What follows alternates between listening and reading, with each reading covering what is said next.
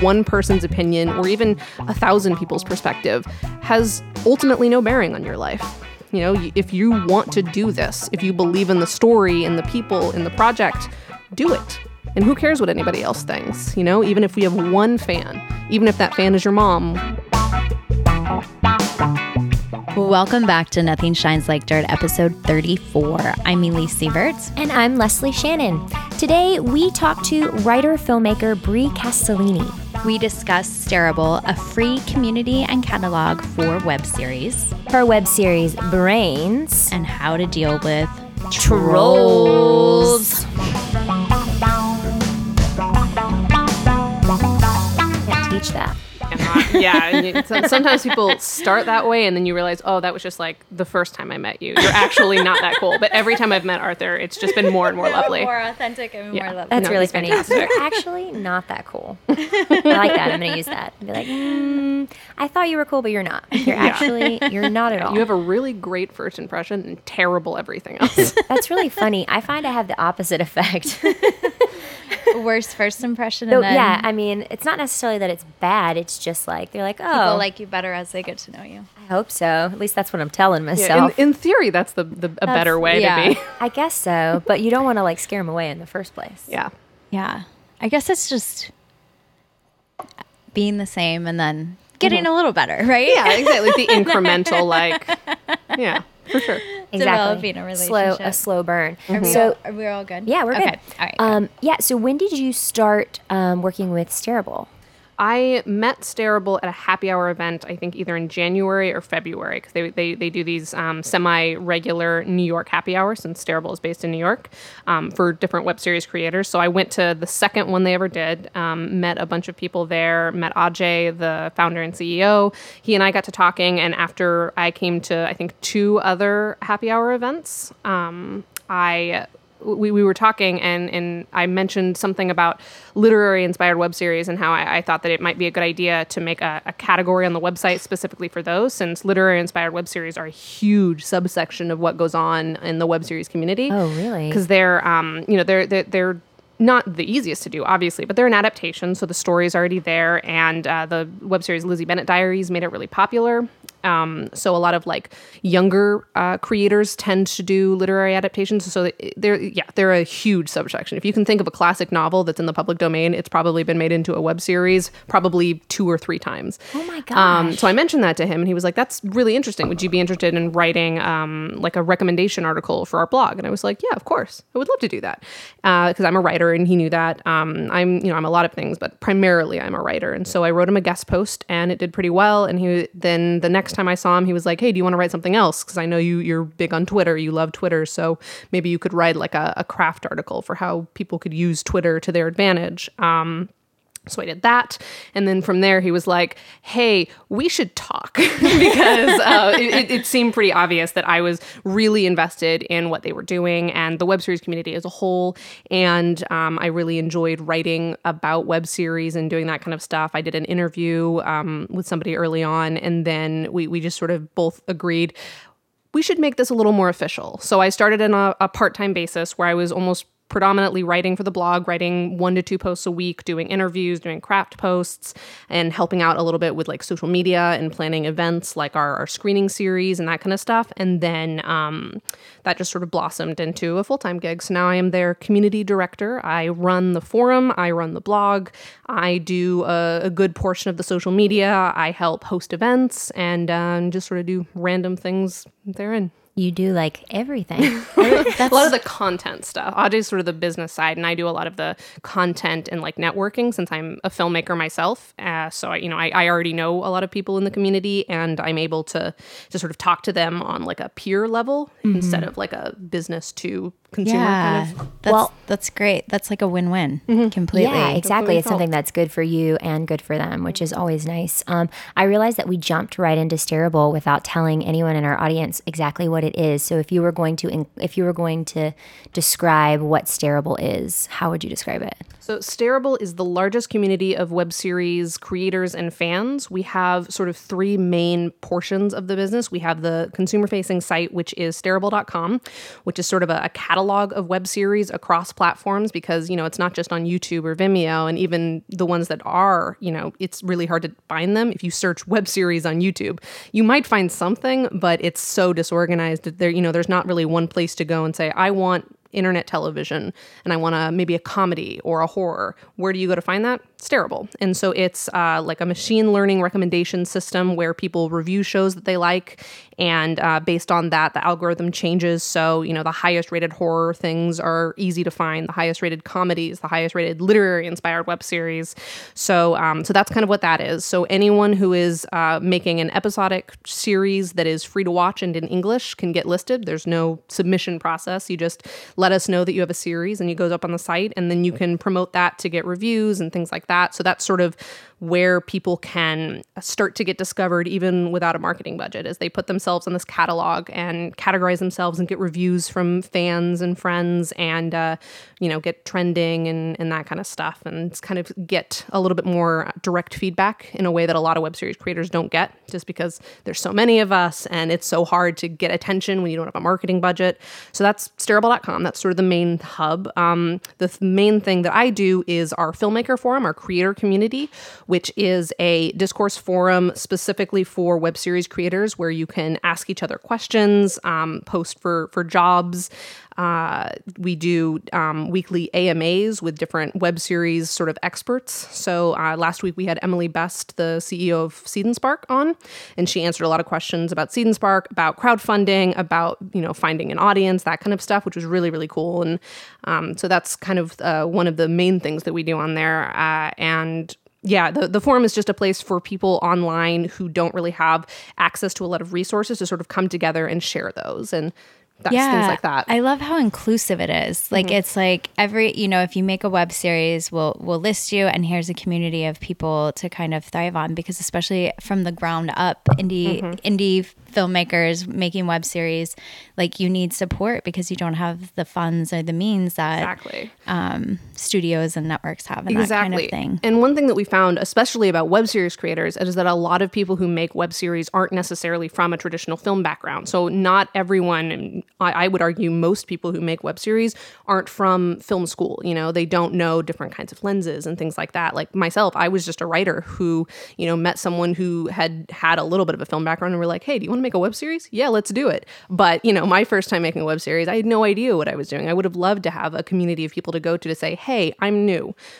What do I need to start? Yeah, and um, yeah. and so like basically a lot of what I do at Stareable is start to create and curate resources that I would have liked when I started out. You know, I'm it's very much like a uh, a help letter to past me and hopefully to people who who like me, you know, were coming from no sort of film background who don't know what a gaffer is, you know, who don't know anyone with a camera, things like that. We really want to make it even more accessible than it already is. And so that's sort of the main focus of the forum is just to sort of crowdsource help and support and advice um, you know, by creators for creators. That's amazing. So that's the forum. And then the blog is just, uh, we, we post most of the blog content to the forum as well, but the blog is more of a sort of a filmmaker uh, resource center where I do craft blogs like how to write and use a press release or um, how to use different social medias, like uh, best practices for different social media sites, like Tumblr only tracks the first five tags, it, you know,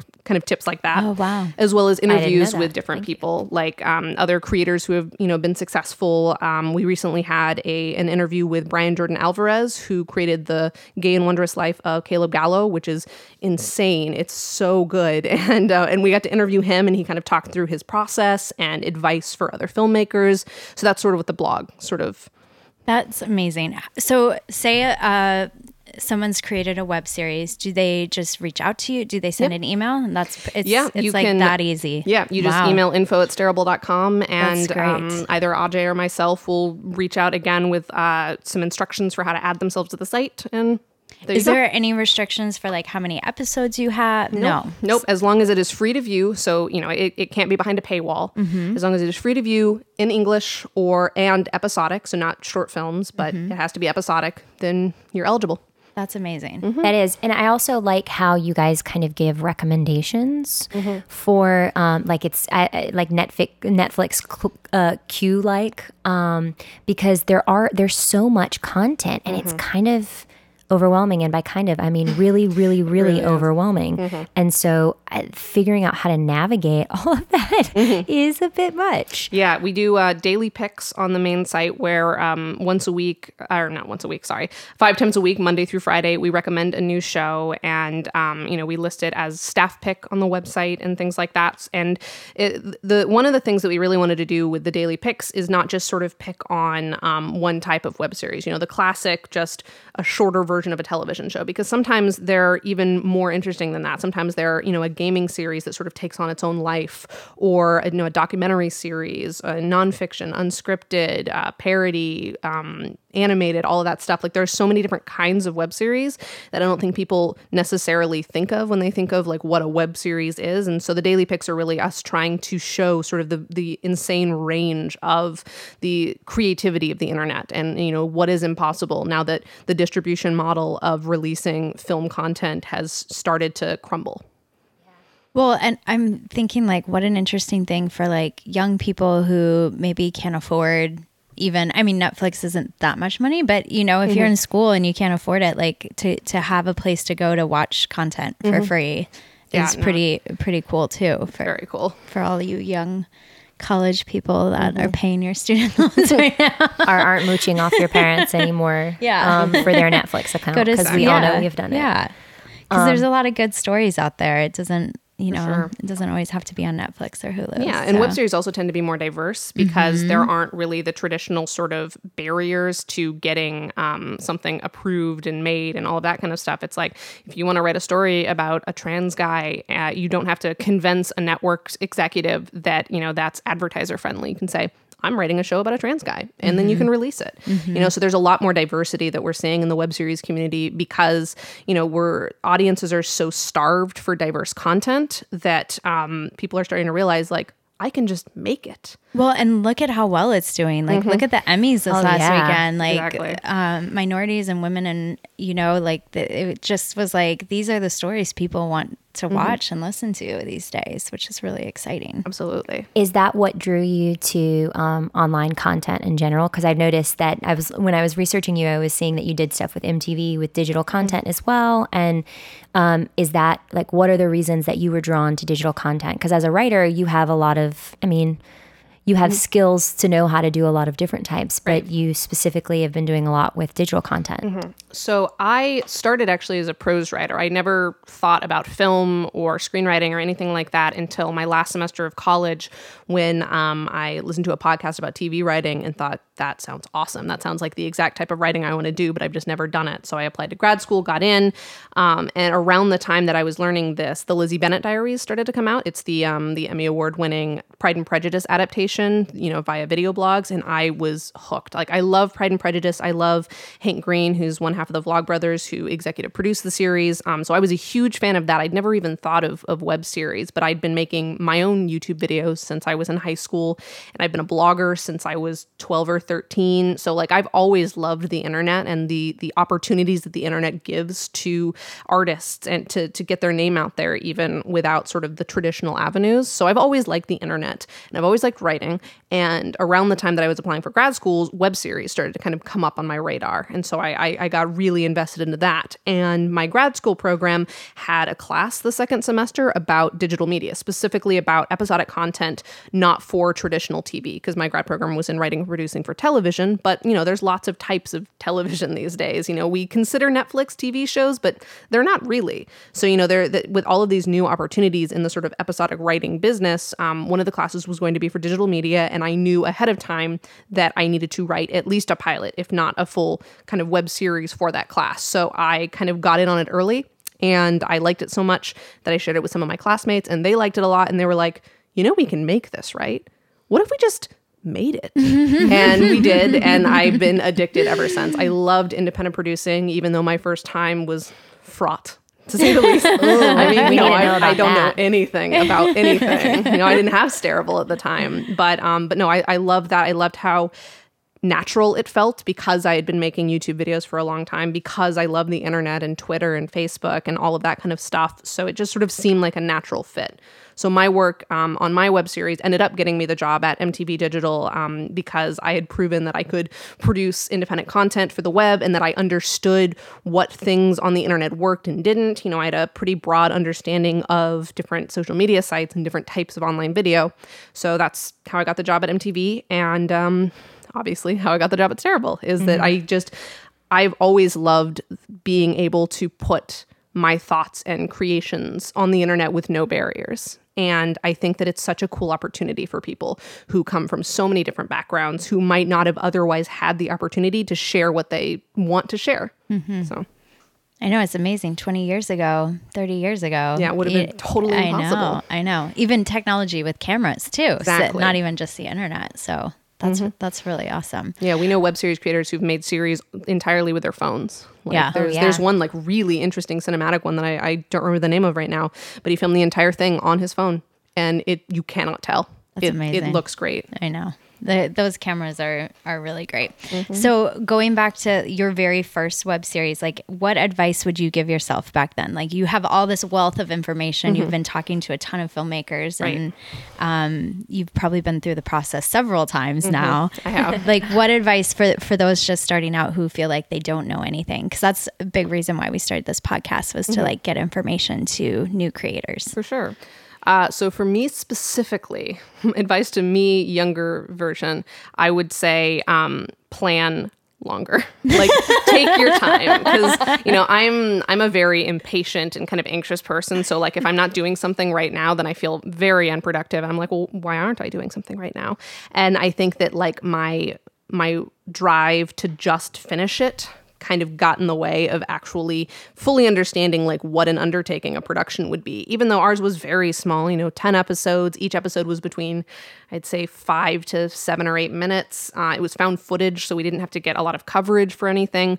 But even so, you know, we went into it so quickly that I don't think we truly had an understanding of like what that would mean. And I certainly didn't. You know, I'd never been on a film set before, so I didn't know what a producer did. I didn't know what the difference between a director and a producer was. I didn't know anything. So I would have, I wish I could have slowed down a little bit, done some research about like the different film roles and what kinds of people that I needed, even in a bare bones set that would make our, our lives easier. Um, and just, you know, in general, taken my time because I think a lot of our issues were came from being rushed or at least feeling like we were rushed, which wasn't necessarily the case.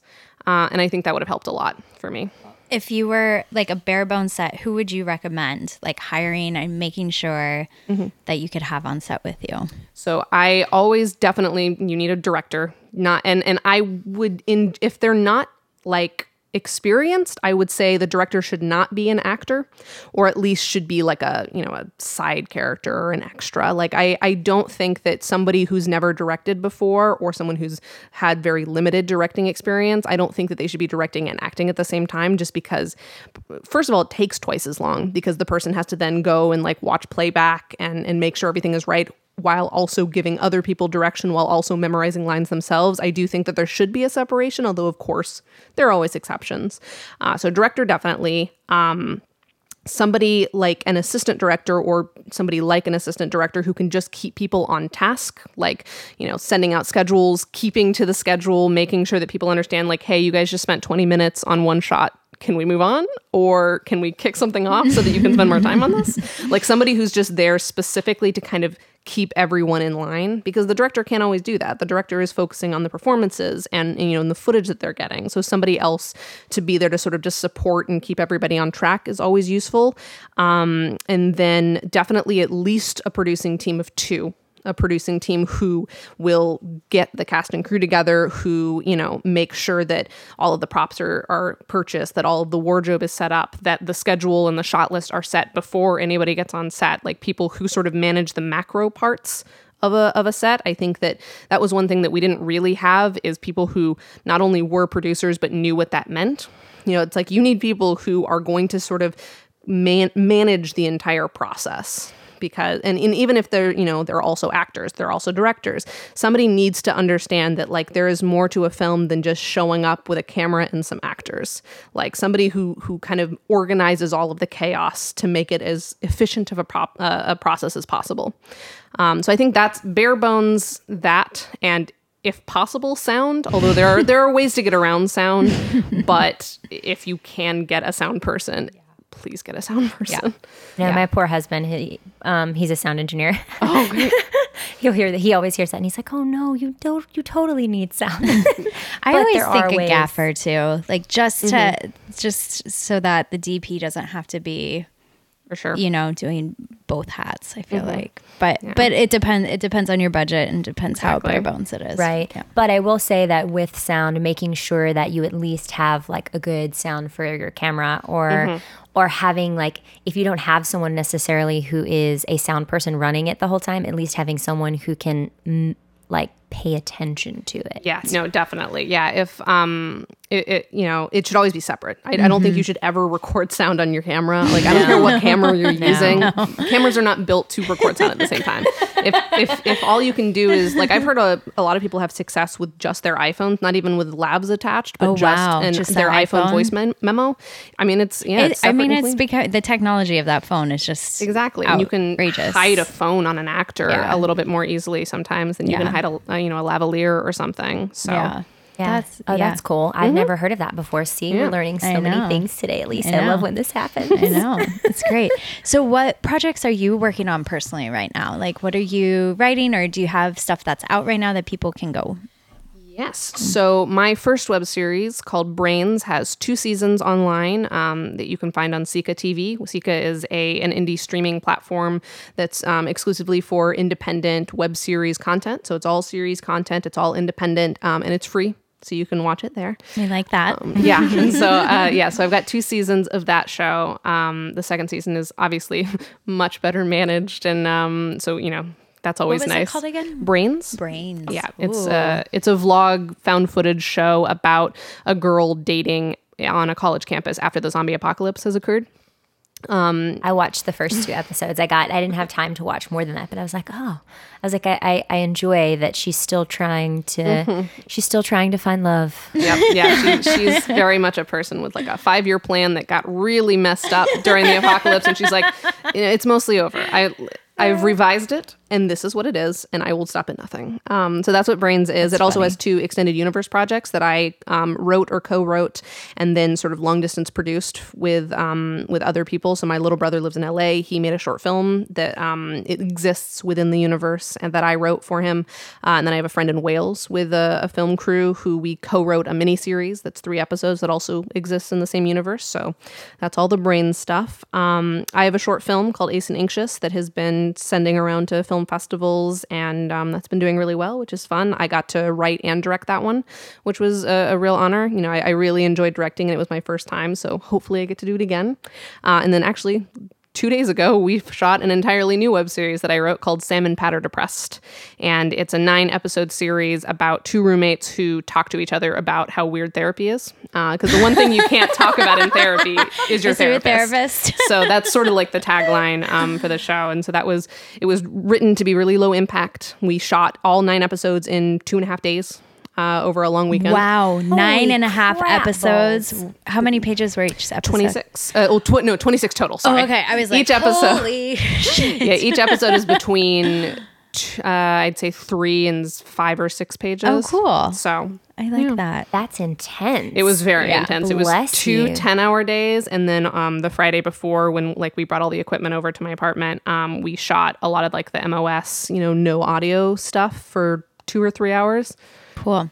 Stepping into the director role, were there things as a writer you kind of had to let go or or like I don't know that transition of just being a writer to writer director? Yeah, it was it was definitely interesting. I'm glad that uh, it wasn't my um, first time being on a set. Like if I had, for instance, if I had directed Brains, I think it would have been a very different experience. But my director on Brains, who also directed Sam and Pat this last weekend, uh, his name is Andrew Williams. He went to film school in Texas, and so he actually does have a film background, which is a huge help.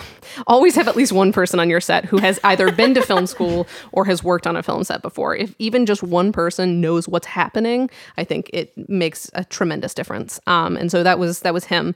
And he is he's a fantastic director. He works both in theater and in film so he he really understands how to talk to actors without just giving them instructions. Because i think that one of the things that i've noticed on on other sets that i've been on or um, just sort of through talking to other actors and writers and things like that is that one of the the main mistakes that especially new directors make especially if they are also the writers which is often the case in web series um, one of the mistakes that they make is that they it's just their vision and no one else gets a say you know? So they wrote it and if they're directing it basically they're just saying hey i wrote this this way and i want you to say it like this which i think does a disservice to everyone else on the team especially the actors who's they're not parrots you know? They're there to bring something to the performance that you might not have otherwise anticipated you know? It, it should be a collaboration. It shouldn't be a, a dictatorship. And um, so i'm really glad that i got to watch andrew direct on brains and other series as well because he has a way of sort of giving you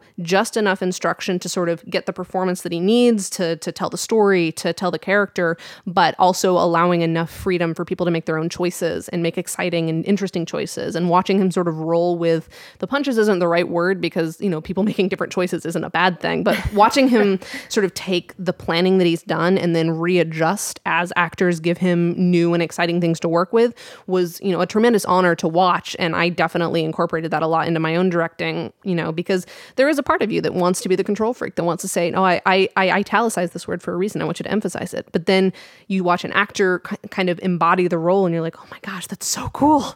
That's like so much better than what I did in my head. And, and having that confidence to sort of let other people um, do what they do best and collaborate with them was um, was a was a really big honor and something that I don't think I would have been as good at had I not been on other sets. Um, but yeah, so it, it was it's always definitely a tension against my control freak nature, but I really did enjoy it. I, I like working with people who are equally as invested you know? When you're a kid and you don't you, you don't usually like group projects because there's always like one or two slackers who don't do anything and you have to like share credit with them. But on a film set there really isn't a place for slackers so that's because Yeah. if you're a slacker you're not there Yeah. and we've re- we, we've replaced you Yeah. so getting to work with people who are equally invested in a, an artistic vision and a project is so cool because you know it's it means that there's less responsibility on me, there's less pressure on me because we all are invested. We all have something to bring to the table, and getting to like balance all of that is just super fun. And and I always learn something new.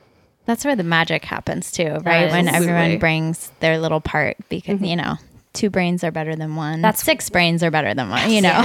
well, that's why filmmaking is so much. It's it's so much fun, and people keep and, and people become addicted to it and want to do it over and over again. Is mm-hmm. because there's this yeah. there's this high, this this adrenaline, this rush, this thing that happens when you get the opportunity to create with other people in this way. Mm-hmm. So it's just Especially when everyone's like really great at their job and Oh, yeah. You know, and stories are so I mean, as humans, we're just so attracted to stories too. So being able to tell stories and add stuff to them, it's I agree, it's very addicting. It's yeah. I mean, clearly, clearly, we don't have a problem with it at all because we don't do it all the time. Um, yeah, um, I'm trying to think if there's anything else that I like really wanted to ask you. Oh, so with so you do so many different things. You you write, you've acted, you've directed. Do you have anything right now that like feels like it's pulling you more one way than the other?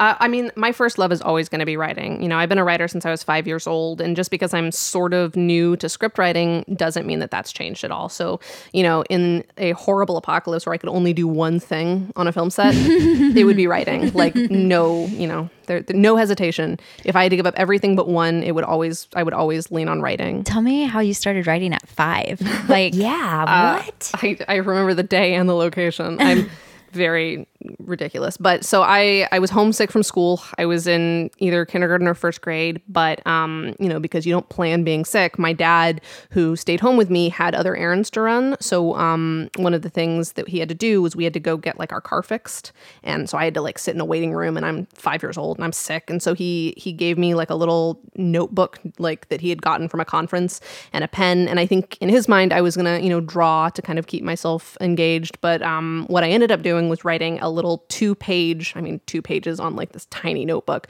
but I wrote a little two page story to sort of entertain myself. Um, and I really like doing it. And then I wrote a sequel and then I made it a trilogy. It's called the Diary Trilogy. It was adorable and terrible in so many ways, but I really enjoyed but it. amazing that you're so young and you know like i always i mean i feel like i knew i was an actor when i was a kid and Mm-hmm. i feel like a lot of artists in this industry they were like i just knew when i was a child and you know life kept pulling me that direction so that's i think that's Mm-hmm. Yeah. really cool Well, yeah, I liked I liked writing because you know I was always a big daydreamer. I still am. You know, I I'm very rarely bored because I can just sit in one place and sort of zone out and just tell myself a story because it it keeps me interested. It allows me to work through things that I'm working through. You know, if I imagine a version of myself two days in the future when I know something's happening, like what would imaginary me do and what can real me do to like make that happen. So, you know, I was always like that even as a kid. And then writing it down just allowed me to sort of narcissistically like re- return to the really great things that my head was telling me. um, but I, I, I also just liked getting to sort of see the fake like friends and characters that I was coming up with on the page and getting able to hang out with them for a little bit longer in like a little bit more of a tangible way. And also writing is is so solitary that I think as a kid I really enjoyed that because it meant that I could be entertained doing something physically, but also not requiring anyone else. Like, you know, I didn't need um, a sibling. I, I have a little brother, but um, he's, you know, en- enough younger than me and enough different than me that as kids we did not always get along. So, um, oh i have seven si- or six siblings there's seven of us so i totally get that yeah. You're like, But I yeah, just want some alone time. It's like, yeah, exactly. But it was alone time that I wasn't just sort of like creepily like lying on my bed just like thinking about stuff because Yeah. even as a kid i was like that's weird like i would do it on the playground sometimes if i didn't have a notebook with me which i eventually just started making a habit of but like i would i would be a kid who if i didn't have like close friends i would just sit on the sidewalk and just sort of think about things but um that was weird to people and that did not seem to be doing me any favors. So I found that if I did that, but just through writing, people were less weirded out. Like they called me a nerd, but like I was a nerd. So hey, All right, you know. join the club. I, Exactly. I like, I like proudly wearing your nerd your nerdist Exactly. Um, what advice do you have for people who ha- who are having writer's block? Like, have you experienced that? Are there things you do? I have writer's block on like particular projects, but I, I I wouldn't say that I necessarily believe in the idea of writer's block as like a holistic concept. And I think that it's also, you know, important to recognize sort of the stems of writer's block. And usually it's fear or insecurity, which is a type of mm-hmm. fear. Mm-hmm. And I think that sort of recognizing where your block is coming from is important. Like obviously there's a block in I don't know what happens next in this story, but having like writer's block like I can't make anything, it's it's it's worth it to sort of reflect on yourself like all right, why do I feel this way? Why do I feel like I can't do something that I've been doing for years or you know however long?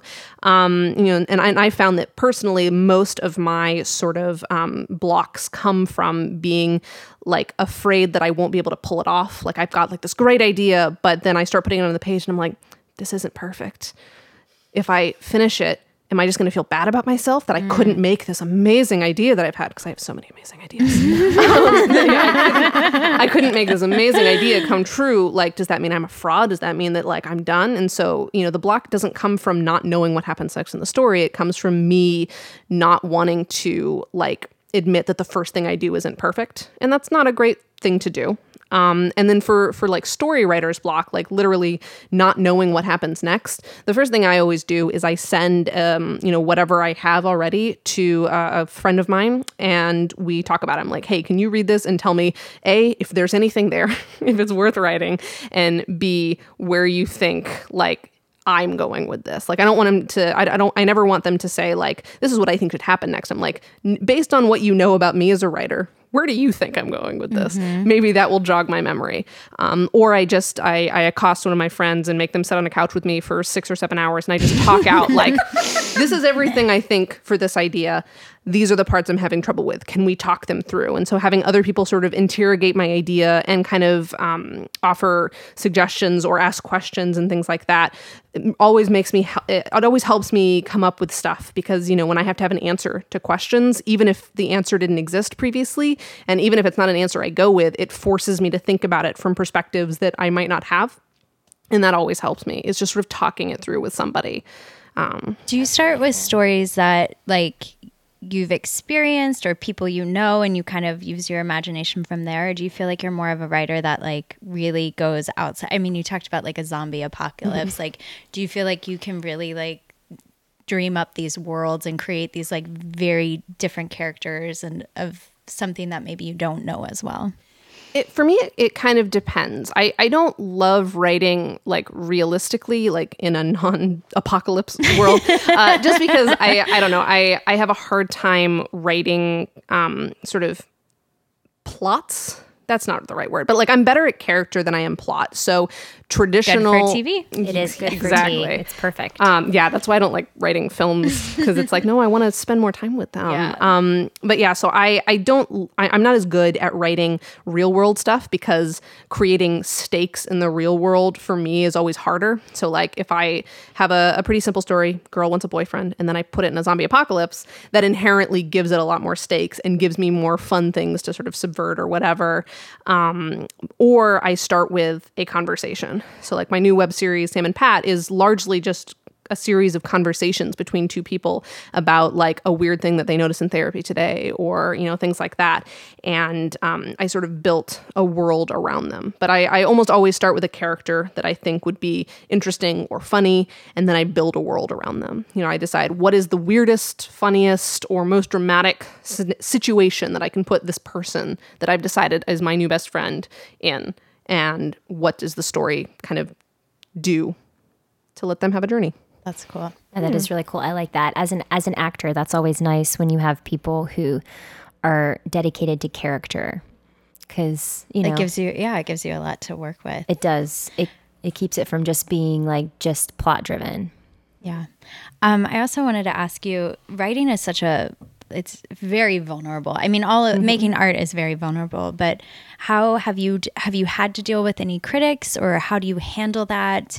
Um, have you had work reviewed? Because I think that's part of going back to like writer's block and that fear and that insecurity. Definitely. Sometimes that stems from people being very critical. And when you're just starting out, like how do you make that jump, you know? Yeah, no, definitely. Um, I mean, I will say that my harshest critic is always going to be myself, no matter what.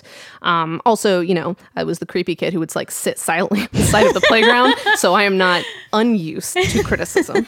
Um, you know, I mean, You are adorable. You are so adorable. no, you would have thought that I was like a tiny serial killer at that age. It was No, no no, yes, you would.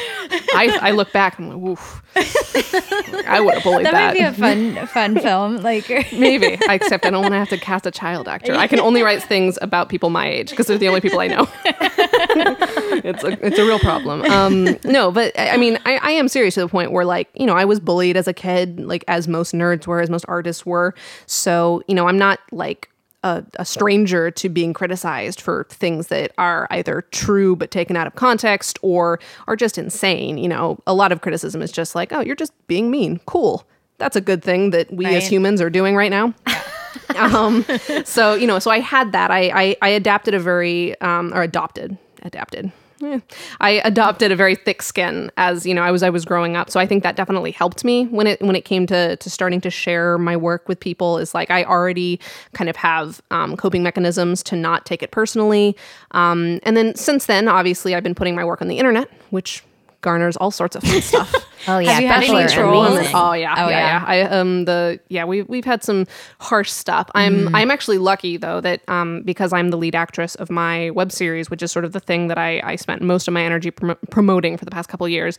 That the most of the criticisms come to me, which I feel much better about because you know I wrote it. I edited it, I act in it, and I'd rather people come for me than like somebody else who is even more vulnerable because it's not their work, you know, whatever. So I'm glad that they've come to me, the trolls, because I, I think I can take it a little bit more. They're kind of becoming a joke, right? Like it's Exactly. like no matter what you do, somebody out there is going to say something Exactly. shitty. So I mean, I love like Jimmy Kimmel when he has people read The like the mean mean tweets. tweets. Yeah, I, I think those are funny. you have to you have to have a sense of humor about it. Absolutely do. And I think that would probably be my biggest like advice for somebody who's got a troll or someone who's criticized them is, you know, look, look at it critically. If they've spent time on your thing to respond, if it's not just like, I hate women or, you know, whatever. You're like, honey, that is a problem all on your own. Exactly. Like that's your problem. That's not my problem. But if somebody is going to review your work um, negatively, which people have, you know, I've got two semi, you know, unhappy reviewers of brains that are not entirely unfounded. You know, there are a lot of things that people say. I'm like, that's a fair point. Yeah, we didn't do that. Yeah, or we didn't do as good of a job at that. You know, it's it's worth sort of reflecting. Like, do they have a point? Can I learn something from that point? And what is it going to do in the future for me? Like if the if your reaction to a criticism is, "Oh, I should never create again," like that's that's a problem. But if your reaction to criticism is, "Those are good points." Those are points that are good, but I don't agree with, and those are just mean spirited. I think it, it's worth sort of separating out like what can you learn from the criticism, and um, how are you going to take the the constructive and leave aside the overly and unnecessarily critical. I think Those it- are great questions to ask yourself. Mm-hmm. Yeah, they are because it really is easy to let yourself like get stuck in this place where you're questioning everything you do mm-hmm. and and yeah, like you said, nothing happens when you do that. You're you're stuck in yourself and then you're not in the world and being a part of it and mm-hmm. actually creating, which is what you want to be doing in the first place. Yeah, nothing is ever one thing. You know, even a mean troll comment, it, it tells you something. Like it's mean, but it, it also tells you something. Like this is the gut reaction of bad people. so if I know that, is that something I want to avoid in the future? Like, do I not want to write about women anymore? No? Okay. Okay, well, Well, now fun. I know that this is the kind of thing I will get if I'm a woman on the internet, you know, and I and I think that that's it's worth always like seeing what you can learn, even if it's not directly from it, even if it's not like I didn't like the way you wrote this character, like that's a you know criticism that you can use but you know if it's just i don't like you because you're a woman. Like cool good to know that that is a reaction i'll get so now i can kind of temper my expectations accordingly. And I, and I think it's you should always try to learn something from everything even when they're horrible and mean spirited but it's also worth keeping things in perspective. Like one person's opinion or even a thousand people's perspective has ultimately no bearing on your life. You know if you want to do this if you believe in the story and the people in the project do it and who cares what anybody else thinks? You know, even if we have one fan, even if that fan is your mom, whatever, like, which you know, of course, Mom. I've been exactly like that's that's enough. Yeah. If if the point is to make something that you're proud of, make something you're proud of, and everybody else be damned. I like that. Oh yeah. So if someone were to write you a big check right now and be like, "Here you go, make something," do you have a, like a passion project that you you know, if you had unlimited funds, you would that would be what you'd make? I would make the next four seasons of Brains. I've, uh, I, I like I, people ask me that sometimes, and I'm like, I just want to make more Brains because I, you know, I we filmed two seasons, and I have six seasons written that I'm really excited about because you know with web series you have a lot less time to establish story in a lot of cases. So you know you kind of end up telling very small versions that are almost like chapters in a book. But like there's a complete book in my head that I would love to get to. You know now that we've established all this cool stuff. Um, so yeah, I would definitely make Brain seasons three through six because I think that there's some really cool stuff in there.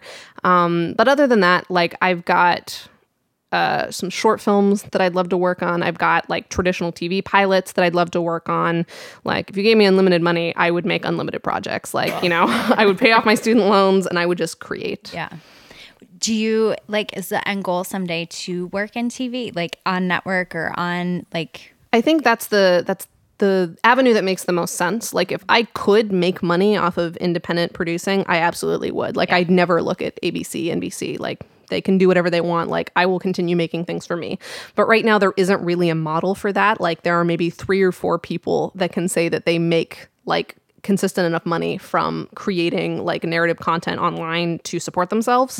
And even amongst those four people, like there are wildly different circumstances for each one. So, you know, if I if I could, I would stay in indie producing because I like the control. I like not having barriers. I like having that direct relationship with my audience. Like I become friends with people who are were fans of my show starting out, but are now just like Twitter friends of mine or uh, real life friends of mine, and that's been so cool because then I get to see sort of direct responses to what people like and what people you know wish was different and that kind of stuff. You know, and and they're all people that I respect who take the time to think about it instead of just saying like you're a woman, screw you.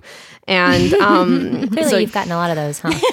I'm, I've been, I'm a woman on the internet who's been there for over a decade. I've grown up on the internet. So, you know, there are posts from 13 year old me that are still online somewhere. So, when you have that much of yourself on the internet, like you've gotten everything. I'm sure. And It's going to be really interesting to see how models change as I mean, I feel like less and less, especially our generation, don't buy cable. Like we we I don't have, have. Hulu. Yeah, I, we don't have. I, Yeah, no. either. Well, I mean, I have enough just because I was able to finagle a deal. Um, but With I mainly, people, yeah. but main with with my cable company. But mainly, we have it for the internet and H, and so that we can have HBO for HBO Game Go. of- Game of Game of Thrones, Thrones. yeah. Yeah. only time I wish I had the yeah. TV. but I mean, so many things, and even like uh, like the actors union, SAG hasn't even been able to catch up really with negotiating actor contracts. I know the writers, you know, just had a big thing, you know, not even six months ago. Um, but it's it's so interesting because I feel like we're in this really like kind of frontier with. The internet and making content, and how do you make money by putting your content online? And there's just not the Yeah, there's not a model. There's not like if if you say if you say to somebody like I want to make web series for a living, they're mm-hmm. like, cool. There are fifteen thousand different things you could do to make that a reality, and any one of them could happen at any given time. Yeah. Does Stareable have advertiser? Like, d are there any like commercial types things? What? No. So Not right now. okay. Yeah, we're Okay. we're right now we're mostly um, just uh, sort of a hub for people to come and gather and tell us new things that they Mm-hmm. wish that they had. You know, a lot of the filmmaker forum didn't exist until at a happy hour that I attended before I even worked for them. People were like, "I wish like we love these happy hours. I wish we had some way to talk to people who weren't like the four people that we know in New York. You know, I wish that there was a way for me to ask Brian Jordan Alvarez a question. I wish I could just I had somewhere to go where you know I wouldn't be judged for not knowing things or whatever. That I could just talk to people like me and and ask advice, ask questions, get recommendations. Like I just want somewhere to go to feel like you know we're all on the same page and we were like we should start a forum and so that's a lot of what Stareable does is we we just we we really want to listen to filmmakers and tell and we we want them to tell us like what do you need what are your unique challenges for being a web series creator and what can we do to help with that mm-hmm. so for sure. So cool. It mm-hmm. is amazing. I'm so glad that you're a part of something like that. And it seems like it's the right fit for you too, because you're very passionate about it. yeah And it's always nice when you have people. I mean, it's hard to be a filmmaker and not be passionate about it. yeah it's true it doesn't work out well. I Well, love that you like as a child have been writing and as a child have been putting stuff out on the internet. I just commend you for that because I think most kids are too scared to do that. So I just I don't know. I just think that's I know really it's you should wear a badge of honor. um, even though I'm sure there's tons of embarrassing things that you wish were not available. That's all right. honestly I, I don't i don't think that they i wish they weren't available like even the dumbest things i've it's ever kind done of funny, right? And you're like, that's who I was. I don't know. I, I go back Yeah. and forth on that too. Like, I mean, I directed this like weird musical show my senior year of high school, and like somebody put all the videos on YouTube, and I was like, oh my god, when they first went up, and then I was like, you know what? I was 18 years old. Yeah. I was exploring like. I'm totally cool with this. Like, Yeah. it doesn't have to be like as artists, we have to get over that. Like, oh, I have to create the most amazing thing. And I, mm-hmm. I love that quote about how you have really good taste. So a lot of artists stop because their skills haven't caught up with their taste of what what mm-hmm. is really good storytelling. And it's a good reminder of It's Ira, it's Ira Glass. yes, it? yeah. I love that quote. Yeah, it is a really It's good one. Well, favorite. tell everyone where they can find you online. Like where where are the places that they can come to see Bri? Ah, well, the best place is probably the Stareable forum. I'm always I'm on there like 24/7. Yeah, If use post her, there. you guys, as a resource. Yes, you're Yes, creating absolutely. your- So community.stareable.com is that um, is that forum, and so you'll see me. I'm Bri, and I'm on every single thread, so you'll easily get hold of me there. You can also find me. Um, I'm one of I'm probably the primary tweeter on the Stareable Twitter account, Stareable, just at Stareable, uh, or you can find me personally at Bri's Own World, B R I S O W N World.com. Um, well, dot com. Yes, that's my blog. Literally, if you just Google Bri Castellini, you'll find everything I've ever done. I'm very Googleable. Cool. It's very accessible. We'll- I'm very we'll accessible. include links and stuff. We too, will, so that make it everyone easy. can find. Yeah, Of course, we Yeah. always do. Well, thank you so much Thank for you. for sharing your I was knowledge. with so the happy to meet you, and Yeah, it was you what guys a, as what a pleasant, lovely conversation about creating your own work. I know it's every time. I love doing podcasts. I, always get inspired. I'm like, yes. I'm like, let's make a web series tomorrow. Now, let's do it right now. I mean, right now. Well, thank you so much for sitting down with us, and um, thank you guys for listening. Thanks, guys. Bye. Bye.